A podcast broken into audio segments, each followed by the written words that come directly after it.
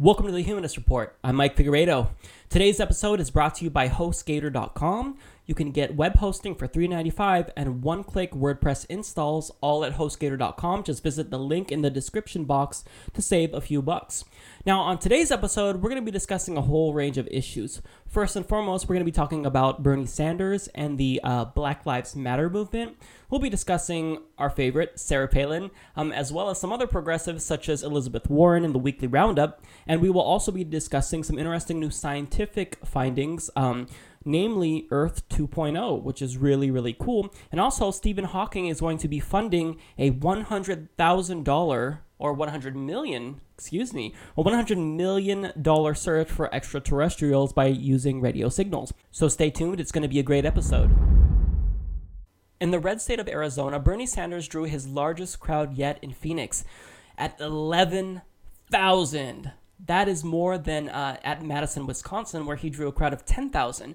Now, here's some commentary on this from MSNBC. Over the weekend, Vermont Senator Bernie Sanders drew his biggest crowd yet, I believe the biggest crowd yet for a presidential campaign. Sanders drew an estimated 11,000 people at a rally in downtown Phoenix on Saturday night, aides said the campaign had originally booked a theater that could have only accommodated about half the number of people who wound up attending. In addition to the crowds, new data is revealing that Sanders is attracting more of President Obama's 2012 campaign donors than Hillary Clinton.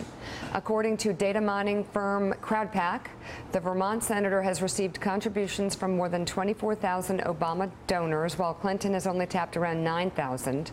We learned last week that the Sanders campaign has hauled in about $15 million in total so far.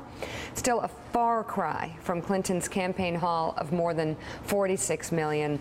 Is it um, is it is it news that he's that he's getting this this money and this support, Joe, or is any are you surprised by this? Uh, yeah, I'm surprised. I, I think it's uh, I think there's a parallel to Trump's rise in the Republican Party. Nobody expected him to rise to the top of the polls as a great disruptor. On the Democratic side, you have a self-avowed socialist who has risen uh, to this degree, and now he's getting even more uh, more uh, money from Barack Obama's contributors. It's clear that Hillary Clinton is not uh, a choice that a lot of progressive Democrats are excited about. And when you start getting crowds of over 10,000 people at campaign events in the summer before a presidential election year, mm. That's not insignificant. That's not sort of, oh, look, uh, Bernie, that's cute. Oh, it, no, this suddenly, this suddenly becomes a significant political story and suddenly becomes something that the so, Hillary Clinton camp does need to worry about. Now, as stated in the video, he's attracted more than twice the amount of Obama's donors than Hillary Clinton at 24,582. Hillary Clinton has only attracted 9,101, while Martin O'Malley has only attracted 383. Um, now, he's pulled in $15 million in campaign contributions so far, with the average being about $45, and most of it coming from small time donors such as you and me, and basically none of it coming from large corporations. He has gotten some from unions, but again, the average is $45, which it says a lot about his campaign. Now, Hillary has admittedly raised three times that, and Jeb Bush has raised seven times that amount. But look, we shouldn't worry about that because even Bernie Sanders says we're going to be outspent that's something that is a given because we are not um, going to run a corrupt campaign. We're only going to take campaign contributions from small donors, such as real American citizens and not corporations, not billionaires and the one percenters. Um, so that's going to be expected, but his policies are right in line with the American people. So if he does win the primary and gets to the national election, well, then I'm not going to worry too much about that aspect. Now, I do have some problems with the discussion in the video so he was compared to Donald Trump, which is the worst comparison ever because Donald Trump has a 0% chance of winning. He could never win a national election. I mean, he might be able to, which is unlikely, but he might be able to get the um, Republican primary. He might be able to win that because he's been surging in the polls after he said a bunch of racist things. But I mean, that racist rhetoric is not going to resonate with the rest of the American people, who by and large are progressive on social issues. Now, Joe Scarborough also called him a socialist. Joe, I don't know how many times I got to defend Bernie against this. He's a social democrat. He wants to really tax corporations, he wants to tax billionaires and reallocate that wealth to the bottom or average Americans. Now, look, we already have reallocation of wealth. It's just going from the bottom to the top. So that's not something that's controversial to say. I can say it and it's not that big of a deal as the right will make it out to be. But look, overall, the bigger and bigger crowds that Bernie Sanders is gaining, the more and more clout, um, political clout more specifically, that he's acquiring uh, with the media. So this is fantastic. It really appears as though the media is slowly but surely beginning to take him more seriously, and they should. Bernie Sanders is a force to be reckoned with, and with how fast he's gaining percentage points, which, by the way, he's now at 22% in the national poll. That's seven points higher than the last poll, where uh, he was at 15%. So look, at the rate he's going, he's going to do very, very well. And the primary isn't until February of 2016. So we've got a lot of time, and Bernie has a lot of ground to make up on Hillary Clinton. And I think that this uh, showing in Phoenix, Arizona, by the way, again, a red state, well, guess what? It really gives us hope that he's going to do some big things in this primary. He's going to shake things up. At a Netroots Nation conference, Bernie Sanders was met with Black Lives Matter protesters. Now, here's a clip of that. Wall Street Journal poll, Wall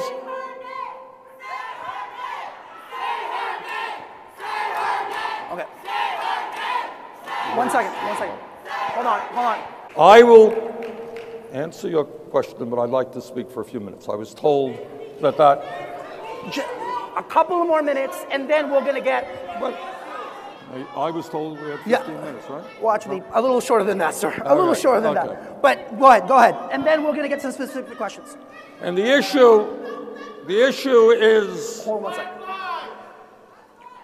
the issue is that it is. Okay. Should I continue or leave? Yeah, hold on one second. Hold on, hold on. It's okay with me. Listen, I don't have black lives, of course, matter. And I spent 50 years of my life fighting for civil rights and for dignity. But if you don't want me to be here, that's okay. Now, I want to clarify when they were chanting Say Her Name, what they wanted him to uh, say was Sandra Bland's name and speak on that issue, as well as um, other African American women who were either killed uh, by police or who died in police custody. Now, here's Bernie Sanders' response to that protest. What's your reaction to that? Did that blindside you? And critics Well, say that you uh, uh, critics say that you missed the point. Well, look, I was there and invited to be there to talk about immigration reform. That's what I was invited to do. So was I blindsided? Was I surprised? Of course I was. On the other hand, the issue that the folks there were raising about institutional racism in America is an absolutely vital issue that has got to be addressed, and I intend to address it. As I said a moment ago, our criminal justice system is out of control. The number of African Americans and Hispanics who are in our jails are disproportionately high. We have got to, from A to Z, rethink criminal justice in America so we do not end up having far more people in jail than any other country. Lives are being destroyed, right and left, and we've got to change that. So here's the breakdown. This whole ordeal, it really sparked a debate among the progressive community. Now, many of Bernie Sanders' supporters think that it's really unfair to critique Bernie Sanders given his history as a civil rights activist. Because if, you all know, he actually marched with Martin Luther King. Um, he's led civil rights sit-ins to uh, desegregate colleges and whatnot. Now, on the other side of the coin, you have the Black Lives Matter protesters who say that although Bernie Sanders uh, is great on economic issues, well, he hasn't really been paying too much attention to the Black Lives Matter movement and this particular issue of police brutality targeted against the African American community. Now, they say that his civil rights history doesn't change the fact that he hasn't necessarily spoken out too much on behalf of the victims of police abuse. Now, here are my thoughts on the whole matter. Bernie Sanders is undoubtedly excellent when it comes to racial inequality from an economic standpoint, but we can all admit, even he can admit um, in that video, that he could have spoken out more on their behalf. Economic issues do disproportionately impact African Americans, but solving economic inequality is not going to automatically eliminate systemic racism or ameliorate police brutality. So, all of Bernie's policies universal healthcare, education, daycare well, this won't necessarily mean much to the African American community if they're not alive to actually benefit from them. So I really do feel their anger, and I feel that they do have legitimate grievance. And I think that it's very, very clear um, that Bernie Sanders feels their anger as well, and that their speech really resonated with him. So now, the good thing about this whole ordeal is that Bernie Sanders is on their side, and I think that in the in the end, this is really going to benefit his campaign. Now, I'll kind of elaborate on this, but um, first and foremost, I do want to note that Bernie Sanders has previously stated support for all of the policy positions that they would support as well. So he wanted to provide federal funds to Vermont for mandatory body cameras in Vermont. Um, he also wants criminal justice reform. He wants to demilitarize the police. So now. The thing is that Vermont is mostly white. So even though a lot of us Bernie Sanders supporters already knew his stance on this issue, well, the problem is that non-white voters did not know his stance. So now that's kind of been the huge um, opportunity for improvement in his campaign is to really reach out to non-white voters. And he was mostly just doing that with economic policy, but now he realizes that look, I've really got to speak out and become a champion for the Black Lives Matter cause. Now, overall, Bernie is great, but I think that we all know that he didn't handle it very well. And even he admits that he didn't handle it very well because, look, he's not like these other robotic politicians where they have something rehearsed. I mean, if somebody hits Bernie with a protest or if they try to heckle him, um, then he's going to respond like a normal human being. He's going to be flustered. What any other politician would do was, oh my God, oh my God, they're, they're challenging me, they're protesting. I'm going to jump to my very first talking point. But Bernie Sanders didn't do that. And I love that he has the ability to actually admit his faults. And I think this really says a lot about him as a candidate. So now here's the takeaway. In the end, this is going to be good, not just for Bernie Sanders' campaign, but for the Black Lives Matter movement. Now, First and foremost, Bernie Sanders already supported Black Lives Matter and supported all of their causes and the policies that would help ameliorate police brutality. But he didn't speak out on it enough. So now here's the deal. The same thing happened with LGBT rights. Bernie was an advocate of LGBT rights in the 70s and in the 80s, whereas Hillary Clinton, she only recently came around. I, I even came out and I did a video saying, no, no, no. Hillary Clinton is not the better candidate when it comes to LGBT rights. It's Bernie Sanders, and here's why. So now here's the deal Black Lives Matter wanted a candidate to speak out on their behalf. And Bernie Sanders was very, very receptive to that. Now, to be fair, Hillary Clinton has also spoken out, but she wasn't at the Netroots Nation conference. So take that as you will. So now he's also given us a glimpse of what he would do uh, in terms of policy proposals to stop police brutality. What specific reforms in policing would you want to see or what you're calling for? Oh, there's a lot that we have to do, Ed. we have more people in jail than any other country on earth. Millions of lives have been destroyed because people are in jail for non, nonviolent crimes. So we have to take a look at mandatory minimums. We have to take a whole new look, I think, at our drug policy. We have to look at the militarization of police forces all over this country. We have to take a look at use of force policy. So now, Bernie Sanders can really learn from this experience and grow.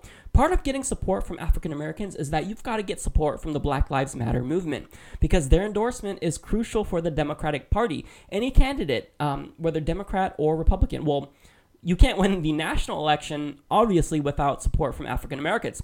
And you're certainly not going to win the Democratic primary without the support of African American voters. Now, this is beneficial for the Black Lives Matter movement because they really needed a politician to champion their cause. Politicians, they really only paid lip service to them and few have actually proposed specific policies that would address their concerns.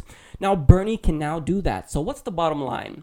If you're a fan of Bernie Sanders, this was a good thing. Don't fault the Black Lives Matter movement because look, they've been silent for too long, and the matter that they're trying to get politicians to speak about is really, really urgent. This is a state of emergency. I mean, a lot of African Americans have died, African American women as well, and we kind of just focus on the men, such as Eric Garner and whatnot, um, but we don't look at how much African American women are also affected by police brutality. So, in the end, um, this is great all the headlines today um, with Bernie Sanders news, they're all saying how he's the first candidate to speak out and specifically name Sandra Bland. Now, I'll get to that in another video. But look, I think it's only going to help him in the end. And I like that he really knows now what they want to hear from him. So this is fantastic. Bernie Sanders is the first 2016 presidential candidate to actually speak out on behalf of the Sandra Bland incident. Now, before we get to Bernie Sanders, I'll give you a little bit of context if you don't know about the situation. So, Sandra Bland is a 28 year old African American woman who was pulled over by a police officer in Texas for switching lanes without using a blinker. Um, now, after that, she later died in police custody. Now, here's some video footage. Get out of the car now, or I'm going to remove you. And I'm calling my I'm going to yank you out of here. Okay, you're gonna yank me out of my car? Get out. Okay. Get out of the car. And then you I will light me? you up. Get When out. she refuses, the officer attempts to remove her by force and appears to point a taser at her. Over there. Right, yeah. Off camera, the situation escalates further. You're about to break my wrist. Can you stop? You are about to break my wrist. Stop. Stop now. Stop it. Sandra Bland was found dead in her cell three days after her arrest. So, now here's Bernie's thoughts on that situation. What you saw is a an aggressive, overactive police officer who dragged this woman out of her car, assaulted her, sent her to jail for what crime? A minor traffic violation. That happens all over this country, and it especially happens to people of color.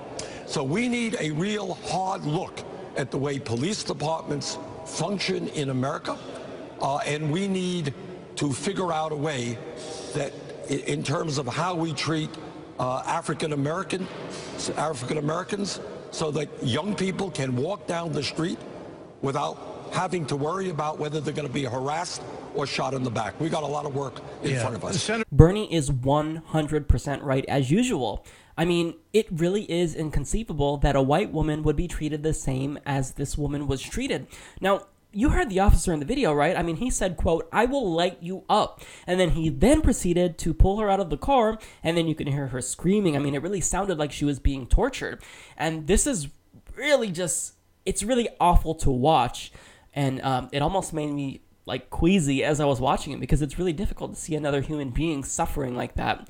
Now, even if it's the case that she actually did hurt herself in uh, jail, which is what they're contending, well, that's still a failure on the behalf of the Texas jail because, I mean, if you're in police custody, you should be safer than ever. I mean, you should be protected. But the fact that she was either able to hurt herself or someone killed her in jail it's absolutely mind boggling. I mean, this is 2015 and we have things like this happening. It's really sickening. Now, even though this case is getting a lot of uh, publicity, there are many other African American women who have either died in police custody or were directly killed as a result of police brutality. Now, I'm going to name them off and I'll tell you why in a second.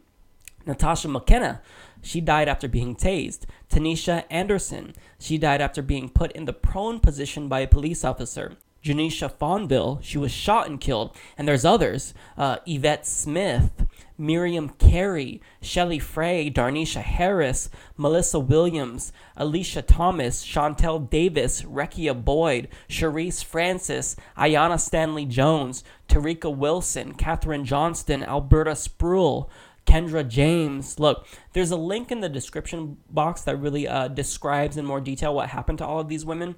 But here's the deal this is why I'm saying their names. We have to say their names, we have to shine a light on what's happening. It can't continue to go on and these victims, they can't just get washed aside. We all have to know about it. The media needs to cover it and we really need to highlight what happened to these human beings. Now look, this is a state of emergency. People can't be dying. This has this has to stop and really the matter is very very urgent. Something has to be done and something has to be done fast. Now Bernie Sanders is absolutely right to speak out on her behalf and I can only hope that he's going to adopt the Black Lives Matter cause. And if the last few days is any indication, that Bernie Sanders is very much intending to do so. I mean, look, no other politicians, well, actually, no, actually, I was going to say Hillary Clinton, but Hillary Clinton spoke about what she would do to actually ameliorate police brutality. But Bernie Sanders is the only one to actually name Sandra Bland. And that's really, really important. Because, I mean, if you're stating what you're going to do, but it's more of just kind of a vague generalization or you're kind of touching on it but you don't really want to say her name. Well then that doesn't really show the black lives matter movement that you're on their side but what bernie did was absolutely phenomenal. He stated her name he did what they wanted. There's a hashtag going on right now that is hashtag say her name. I've tweeted about it if you follow me. And look You've got to name all of them. You've got to shine a light on it. And Bernie Sanders is doing exactly what is rightfully, uh, what he rightfully needs to be done, and also what I think should be done by everyone else and every other politician. In a Facebook Q&A, Hillary Clinton recently spoke out about what she would do to end systemic racism and more specifically police brutality against African Americans. Wesley Lowery, who is actually a journalist, asked the question. He says, You chose not to speak at Netroots Nation this weekend. Two of your Democratic primary rivals did. Both were interrupted by Black Lives Matter protesters who asked, as the leader of this nation, will you advance a racial justice agenda that will dismantle, not reform, not make progress, but will begin to dismantle racism, um, structural racism in the United States? How would you have answered? And uh, this was her answer. She says, Black Lives Matter. Everyone in this country should stand firmly behind that. We need to acknowledge some hard truths about race and justice in this country. And one of those hard truths is that racial inequality is not merely a symptom of economic inequality. Black people across America will experience racism every day. Since this campaign started, I've been talking about the work we must do to address the systemic inequalities that persist in education and economic opportunity in our justice system. But we have to do more than talk we have to take action. For example, we should make sure every police department in the US has body cameras. We should provide alternatives to incarceration for low level offenders. We should invest in early childhood education for every child. We should fight for voting rights and universal voter registration. You will continue to hear me talking about these issues throughout this campaign and pushing for real solutions. Now, overall, I think that this is a good answer. She proposed some really specific policies, um, but I would have taken it a step further. So I would have added that there will be mandatory annual sensitivity training for every single uh, police district. Um, there will be a no tolerance policy because the uh, the police officer who arrested Sandra Bland actually had a history of racism, and the individual who's investigating the case also had uh, a problem with race issues in the past. So I would say that I would have implemented a no tolerance policy. You got a history with racism, you can't get hired as a police officer. Now I would also um, would have advocated more stringent psychological screening for police officers to ensure that they don't hold any uh, racist views. So now I would have also specifically stated Sandra's name to really show that she's paying attention because what was the main chant of the Black Lives Matter protesters at the Netroots Nation conference? They were saying to say her name. They want you to say her name. They don't want you to beat around the bush. Um, but overall, this is really great, and I'm glad that Hillary Clinton is also trying to speak on behalf of the Black Lives Matter movement. Look, I disagree with Hillary Clinton on a plethora of issues. I mean, I, I disagree with her wholeheartedly on most foreign policy positions. I disagree with her on economic policy. I disagree with her on quite a bit. But look, anyone who's willing to take up the Black Lives Matter cause is all right in my book. Now, here's the hard truth, though, that I've got to get to. From a political perspective, overall, her policies will do less for African Americans than Bernie Sanders' policies will. I mean, Bernie Sanders is endorsing things such as the $15 minimum wage, such as universal health care, such as getting money out of politics, youth unemployment, tuition free college. All of these are really important policies that will significantly benefit non white communities. Now, I would like Hillary Clinton to really be a strong advocate with respect to economic inequality that does disproportionately impact uh, the Hispanic community, the African American community in the US. Now, again, Bernie Sanders is still going to be the better candidate when it comes to um, non white issues, when it comes to the Black Lives Matter movement, because he's also advocated for demilitarization of the police. He wants real criminal justice reform.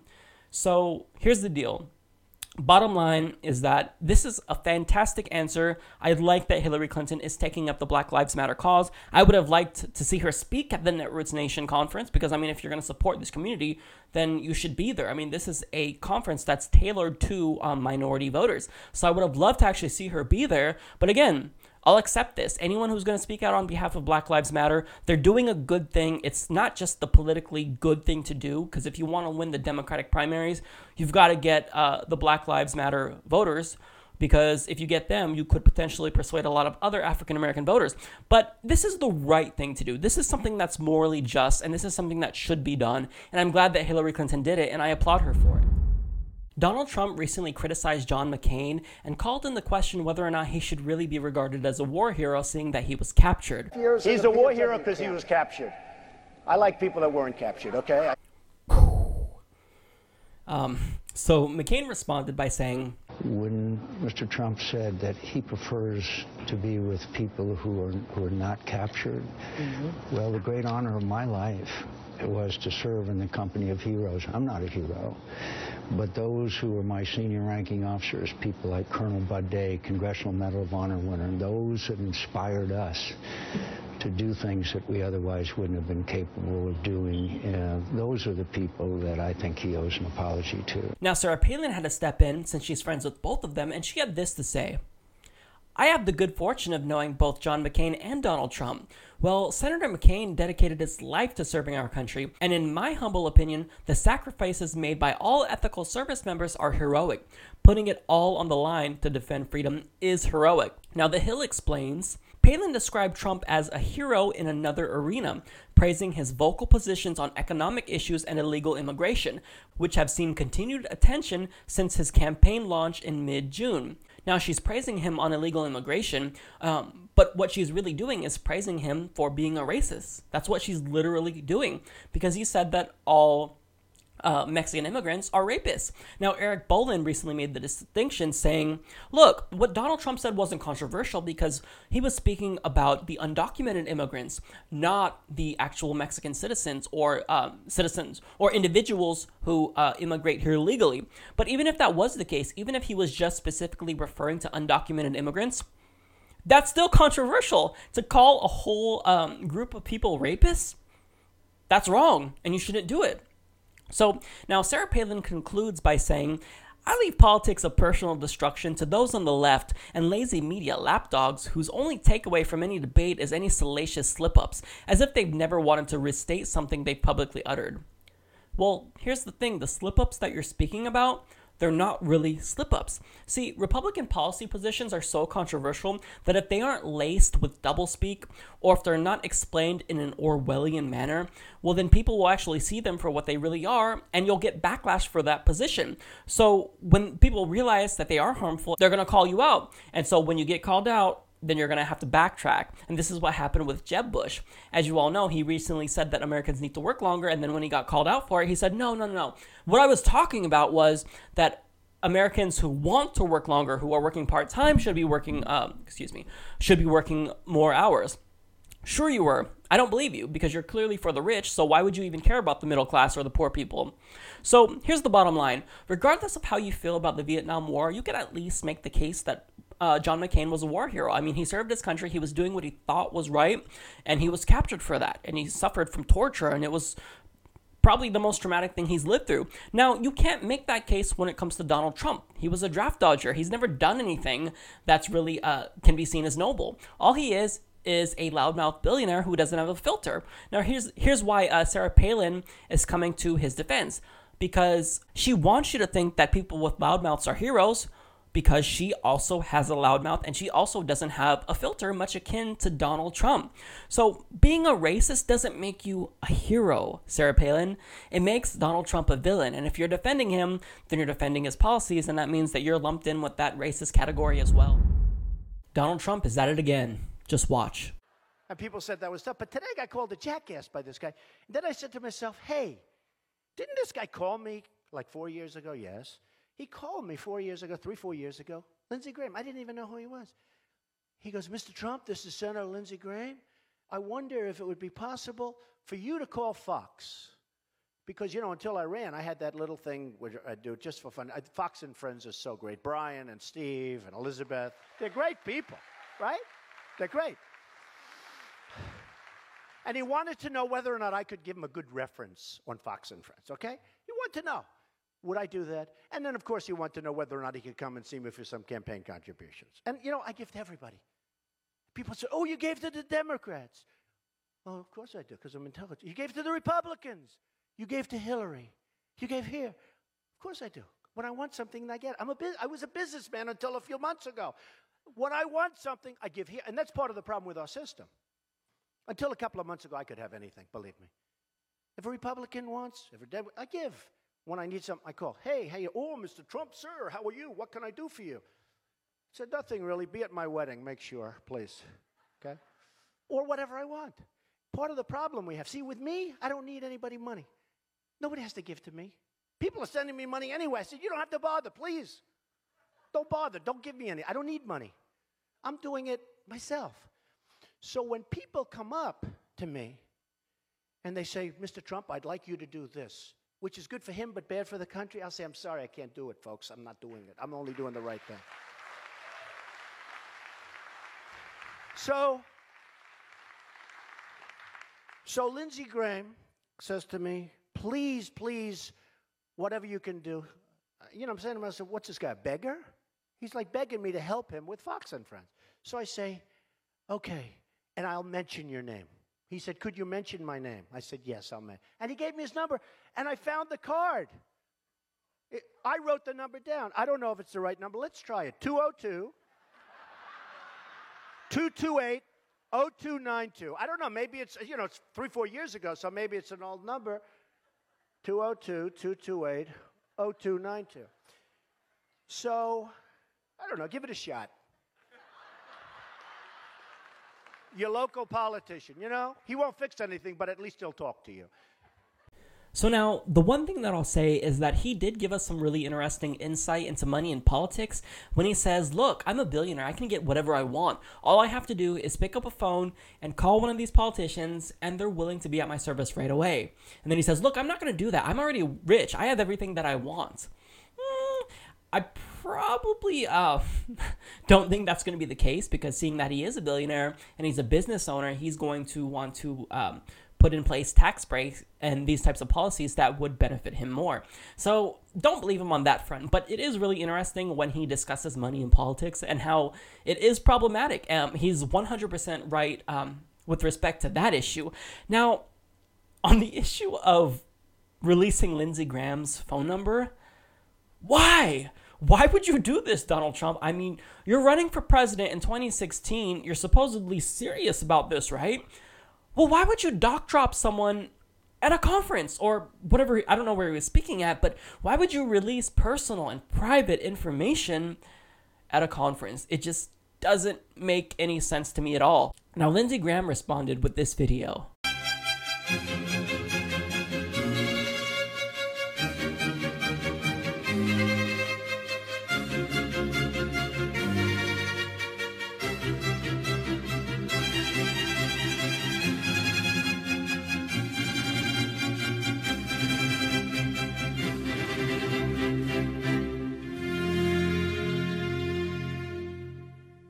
Or if all else fails, you can always give your number to the Donald. This is for all the veterans.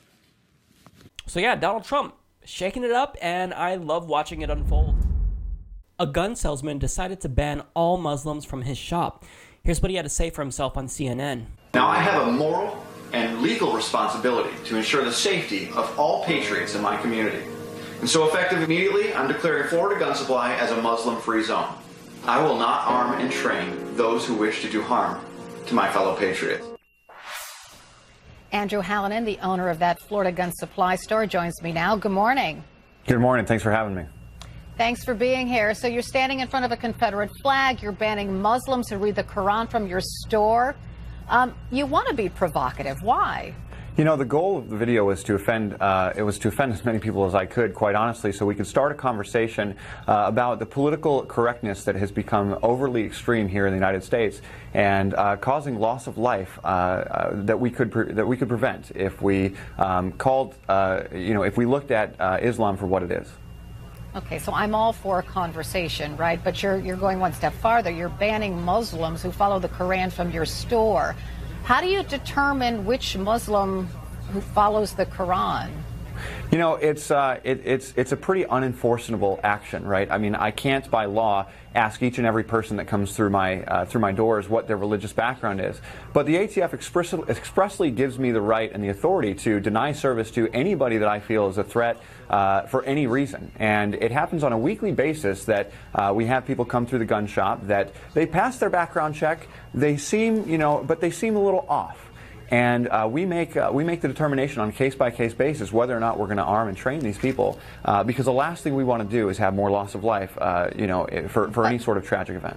But but mostly, if their last name sounds a certain way to you, that would disqualify them. Well, no. I mean, I mean, you know, you can have the, the first name of Abdul, uh, you know, and, and you know, and, and we, we're not going to disqualify you, but it will be done on a case by case basis. You know, the broader picture here is that we want to bring light to uh, to Islam's tenets as a whole. We do believe that Islam is evil at its core, uh, and that the Quran is is built to establish a one world order, a caliphate, uh, and and that and, and Well- superior. Uh, go ahead. I, I'm just saying that, you know, just by the way you're basing on who comes in your store and is, is in his provided service, um, seems off to me. Because, for example, Elton Simpson is the name of one of the gunmen who opened fire this summer at the Prophet Muhammad cartoon contest in Garland, Texas. I'll just go down some other names for you of people who've been arrested for attempted terrorism. Alexander Ciccolo, David Wright, Nicholas Rovinski, Elton Simpson, as I mentioned, Hasan Edmonds, Tairod Pugh.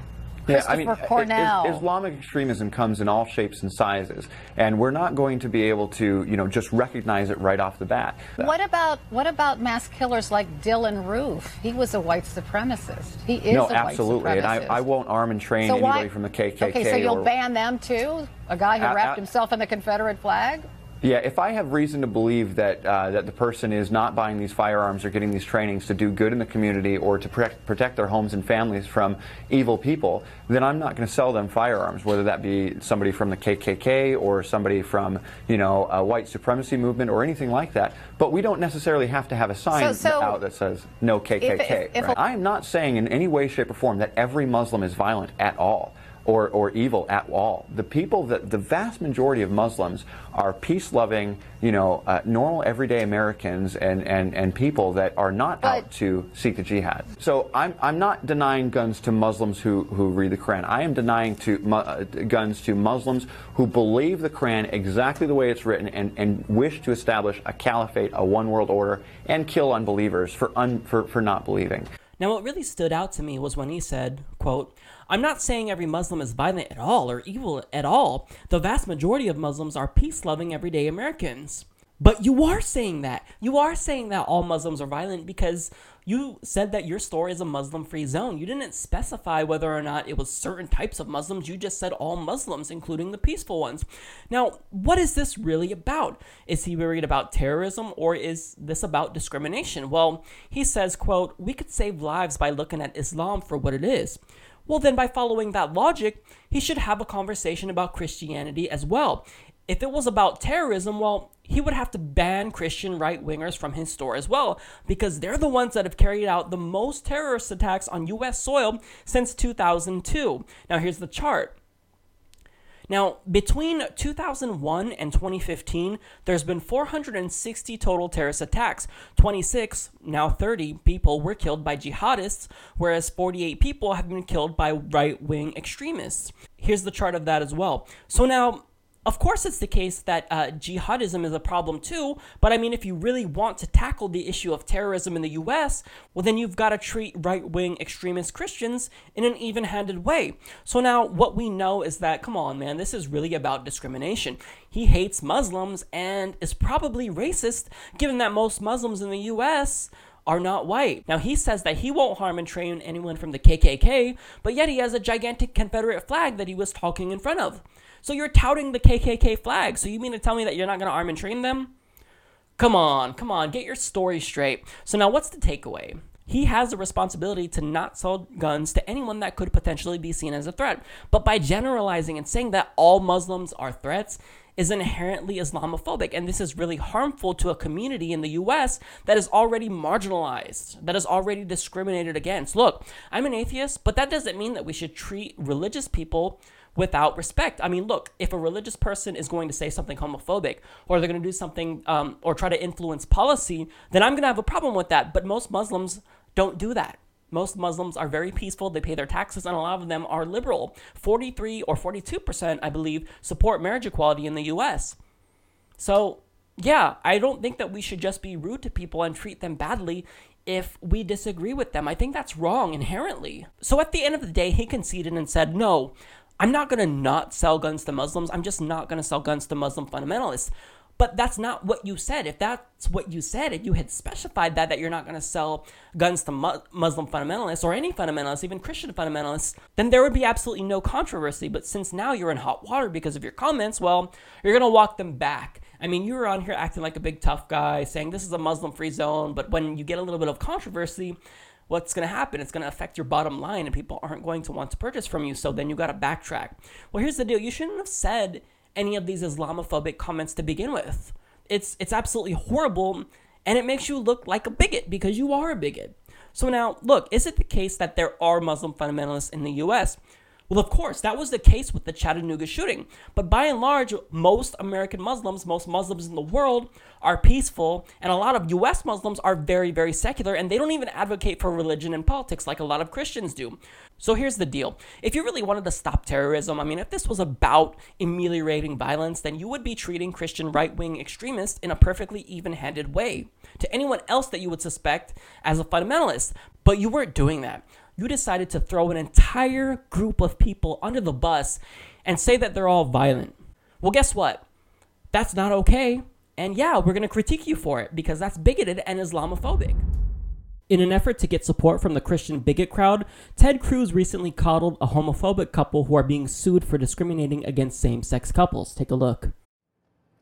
Well, I'm here with Dick and Betty Odgaard, and we're talking about their incredible journey fighting to defend religious liberty. I'll tell you, Dick and Betty inspire me. Oh. And, and I am thrilled to have the chance just to share their story.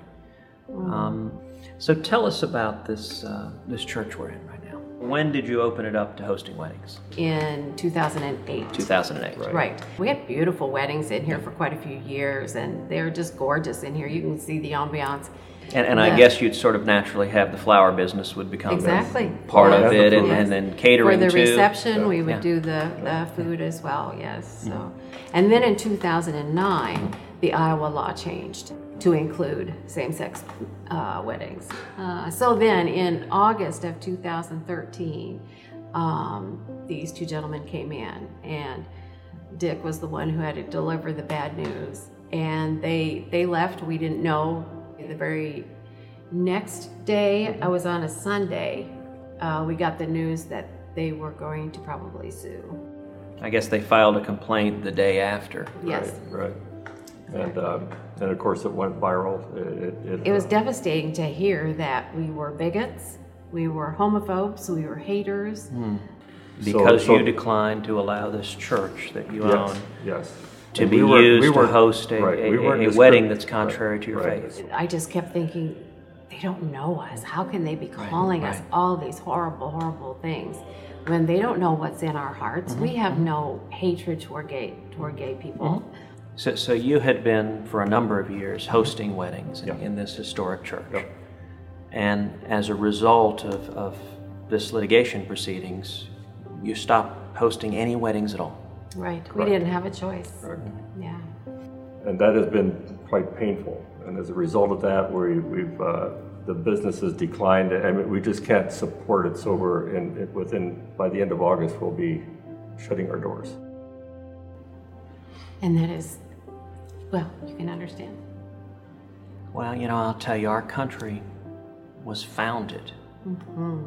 by people who risked everything for religious mm-hmm. liberty, free of the government getting in the way. And, and, and I want to thank both of you, number one, for taking a stand, but number two, for telling your story. Mm-hmm. Your story is powerful, your story is inspirational, it inspires me, and it inspires millions of believers, believers of many faiths across this country, right. who want to live in a land where we're free to live out according to our faith and our convictions, and it's not second guessed by the government stepping in saying, we don't share your faith. That's right. Yeah. And we're going to shut you down. Yeah.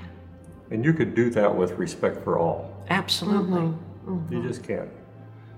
And, and what we hope we can do is, is um, try to change the course as best we can in the years we have left.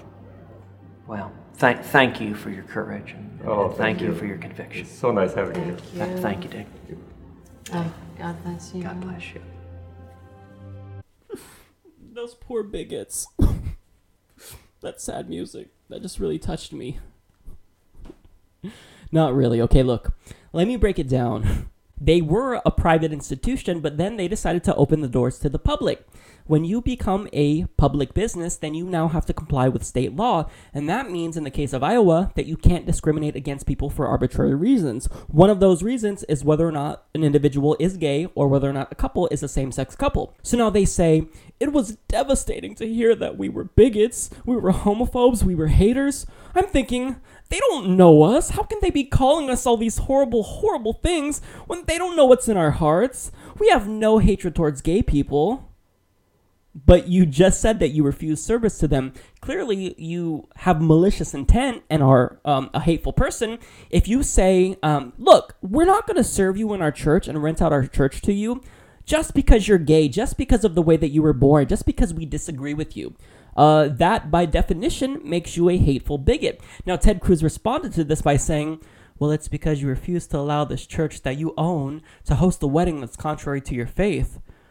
Um, okay, well, maybe you shouldn't open your church up to the public if you didn't want to accommodate all types of people. You see, if you don't want to be called a homophobic bigot, then there's a really simple solution.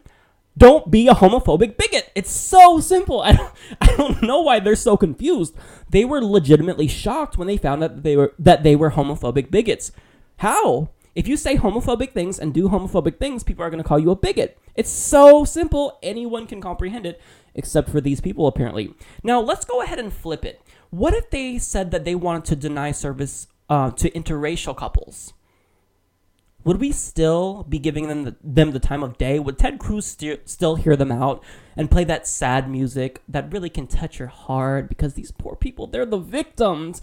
They only didn't want to serve interracial couples. Would we still be saying the same thing?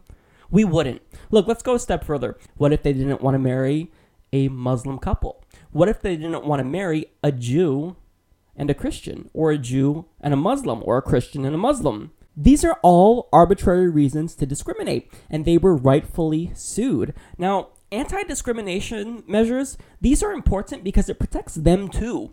If a Muslim business owner wanted to discriminate against Christians, or an atheist business owner, or a Buddhist business owner wanted to discriminate against Christians, well, then they would be protected from this law too, because this law protects everyone. You can't discriminate against someone for arbitrary reasons.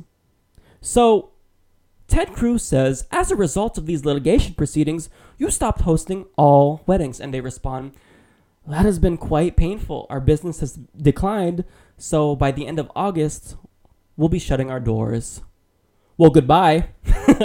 Don't feel sorry for you. Look, if you want to have the business, you have to comply with a whole plethora of federal and state laws. Now, if you break those laws, your business goes bye bye. It's really, really simple. So, I'm going to try to explain it in a manner that a five year old could understand. See, if you want a business, you follow state law. Business, law. Business, law. If you don't follow the law, you go bye bye. That's the way that it works every single business owner in the country has to comply with their federal and state laws. Now, if you want to live under religious law and deny service to gay people or uh, religious minorities or other types of people, well, then you should probably move to Iran, Saudi Arabia, or maybe even Brunei because they just recently implemented religious Sharia law. See, if you go and live in those countries, those laws will allow you to discriminate and be a bigot. But you don't want to do that, right? Because really what it's about is your Christian faith. You want to discriminate against everyone else, but you don't want to be discriminated against. Well, guess what? That's not okay. You're a hateful bigot, and Ted Cruz should be ashamed of, him, of himself for coddling this discriminatory couple, and they are rightfully being sued. Scott Walker apparently doesn't know whether or not being gay is a choice. I'm having trouble understanding that. What, what, at the end of the day, what is your position? I'm not talking about personal protection. I'm talking about, for me, the reason why I didn't have a problem with it is I just think it's whole scouting into a whole larger political and cultural debate as opposed to just saying scouting is about camping and citizenship and merit badges and service awards instead of pulling all these other issues out there. Uh, and I would just hope that we, they could stay focused. That's all. So, but should there be a ban on allowing Well, gay men to- to be scout leaders? That's up to the people who run the Boy Scouts. One thing that people find unique, I guess, whether you like it or not, is I actually answer questions. People ask me a question, uh, I'll answer a But question. you're not really answering this. Sure, I said in this case, that's what I thought. I thought the policy was just fine. Okay. I'm saying when I was in Scouts, it was fine. But I, you're asking what should the policy be going forward? It should be left up to the leaders of the Scouts. Do you think that being gay is a choice? Oh, I mean, I think that's that, that's not even an issue for me to be involved in. The, the bottom line is, I'm going to stand up and, and work hard for every American, uh, regardless of who they are, no matter where they come from, no matter what their background. I'm going to fight for people, and, and no matter whether they vote for me or not. To act on behalf of people is to do that properly. You have to understand, or at least have an opinion on who they are and where they're coming from. But, but again, I think in you don't. No, I don't. Have, I don't have opinion on, on every single issue out there. I mean, to me, that's. I, I don't know. I don't know the answer to that question. So I'm saying that from an opinion standpoint, I, I don't know what the answer to that is. Um, and again, I'm focused on things that I do know and what I can work on. So, despite the fact that evidence suggests that chromosome Xq28 may predispose someone for being gay, or that when one twin is gay, there's a 70% chance that the other twin may be gay, and despite the statistical correlation between homosexuality and birth order among males, and despite the fact that homosexuality is present in 1,500 other species, and also despite the fact that genes are more responsible for determining sexual orientation than whether someone will be right or left handed, he still can't even come up with a logical argument that suggests that being gay is not a choice. Because Scott Walker, if it is a choice, then you gotta think. Did I choose to be straight? If so, when? When did I make the conscious decision to say, look, here's the deal. As of today, I'm to be attracted to the opposite sex. When did you make that decision? And if you did want to make that decision, if you did choose your sexual orientation, how would you get your brain to automatically be attracted to the sex that you want it to be attracted to? It doesn't make any sense, does it? Well, of course it doesn't make sense. Look, here's the deal about Scott Walker. He says in that video that he's going to represent all people regardless of their ethnicity or sexual orientation or whatever socioeconomic status, but here's what he really wants to do. He wants to get in and represent the Koch brothers because guess what? They're bankrolling his campaign. So he doesn't even care about his own conservative donors. He doesn't care about anyone but getting in and fulfilling the interests of the Koch brothers. We've seen this with Wisconsin. There was actually a big recall campaign because what he did was he busted unions. He's a big union buster. But why is he a union buster? It's because that's what the Koch brothers wanted him to do. They are right in his back pocket, and really, Scott Walker isn't even a human. He's a puppet for Charles and David Koch. And this is disgusting and is one of the reasons why we need to get money out of politics. But with that being said, I don't think that stating something that's true, which is that being gay is not a choice, would in any way, shape, or form affect the Koch brothers bankrolling his campaign. So you can at least try to be reasonable. But here's the thing Scott Walker is not reasonable. He has a one track mind. What he wants to do is appease the Koch brothers. So if they tell him to jump, he's going to ask how high. If they tell him to do something, he's going to say, Yes, master, and he's going to do it. So if the Koch brothers tell him, Look, Scott Walker, say that being gay, say that uh, being gay is not a choice, then he's going to be, Yes, yes, sir, yes, sir, I'll do that right away. That's how Scott Walker operates. He's not operating based on logic or reason, he's operating on uh, what the Koch brothers tell him. The physicist Stephen Hawking is pledging $100 million to fund research that will help us answer the age old question Are we alone in the universe? So now, him and Yuri Milner, a Russian technician, will oversee this 10 year mission. Al Jazeera explains a team of scientists handpicked by Milner will oversee a 10 year search for radio signals that could indicate the existence of intelligent life elsewhere in the universe. And they add, the scientists said the project dwarfs anything else in the field, known as the search for extraterrestrial intelligence. Globally, less than 2 million annually is spent on SETI. The advances allow scientists to monitor, monitor several billion radio frequencies at a time instead of several million, and to search 10 times more sky than in the early 1990s in 10 years. With this, with his 100 million, Milner figures scientists can listen for radio transmissions in the Milky Way galaxy, plus the nearest 100 galaxies. So now they state that this wouldn't actually give us information about an alien civilization if they do find one, but it would at least confirm their existence, and this would obviously not allow us to find any primitive life, only the more advanced ones that would be capable of actually putting out radio signals. Scientists say the fact that humans have developed radio signaling makes it a good bet that others may use it as well. Now, this announcement comes just a couple of days before NASA discovered 2.0 with their gigantic Kepler telescope. Using the Kepler telescope, NASA has found Kepler 452b, a rocky Earth like planet in the habitable zone of a G2 type star, which is the same as our uh, Sun. Now, its star is 1.5 billion years older than our sun, so it's a total of 6 billion years old, and it's also 20% brighter and 10% larger in diameter. Now, Kepler 452b is about 60% larger than Earth's diameter. Kepler data analyst Dr. John Jenkins says this is the closest thing that we have to another planet like Earth. Now, here's some concept images of that. So now hopefully Stephen Hawking will scrutinize Kepler 452b in order to see whether or not that actual uh, planet has an alien civilization who is putting out radio signals. So in the end, this is really interesting because if you really want to get inter- individuals interested in astronomy, well, then what you've got to do is you've got to really start asking that question Is ET out there? What I want is to fund all types of research projects that would go to um, Jupiter's moon, Europa, and drill into there to see if there's any alien fish crawling around. Or that would go to um, Saturn's moon, Titan, and see if there's any creatures over there as well. Look, I'm all for this. I am a huge astronomy buff, but anything where they actually start talking about discovering alien life or trying to find alien life, it's very, very interesting. And I think that um, this is what's needed to be done. This is what will really, hopefully, galvanize people and make make them put pressure on their governments to fund this type of research. Welcome to the weekly roundup, where I go over news stories you might have missed last week. At the annual Netroots Nation conference, Elizabeth Warren gave a really powerful speech regarding the Black Lives Matter movement. Progressives believe that it shouldn't take a revolution on YouTube to drive a revolution in law enforcement. It shouldn't take a hurricane in New Orleans or a massacre in Charleston for Americans to wake up to what is happening, what is still happening to people of color in this country. And it sure as heck shouldn't take poll numbers to unite us in our determination to build a future for all of our children. House Republicans may still want to fly the Confederate flag and Republican leaders may cower in the shadow of Donald Trump. But the American people understand that Black Lives Matter and America is not a country that stands for racism, bigotry, or hatred.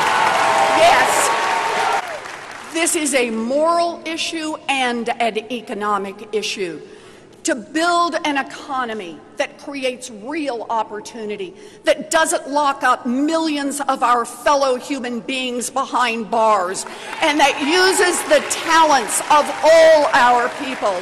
America must prove that on equality and justice, the American people are progressives. Even if you're a hateful Confederate flag touting bigot, this should have happened to you during that speech. That the Grinch's small heart grew three sizes that day. If that didn't happen, then, well, I feel sorry for you.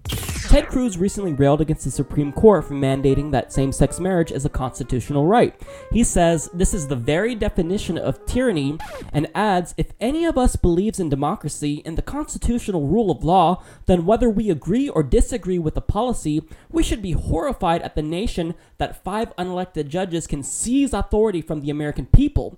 We did not establish philosopher kings in this country. Hey Ted, guess what? Marriage equality is the law of the land whether you like it or not. And if you don't like it, then here's my message for you. If you don't like America, why don't you get out? Confederate flag supporters decided to march for some reason, and well, they were trolled by a tuba player with some really appropriate music.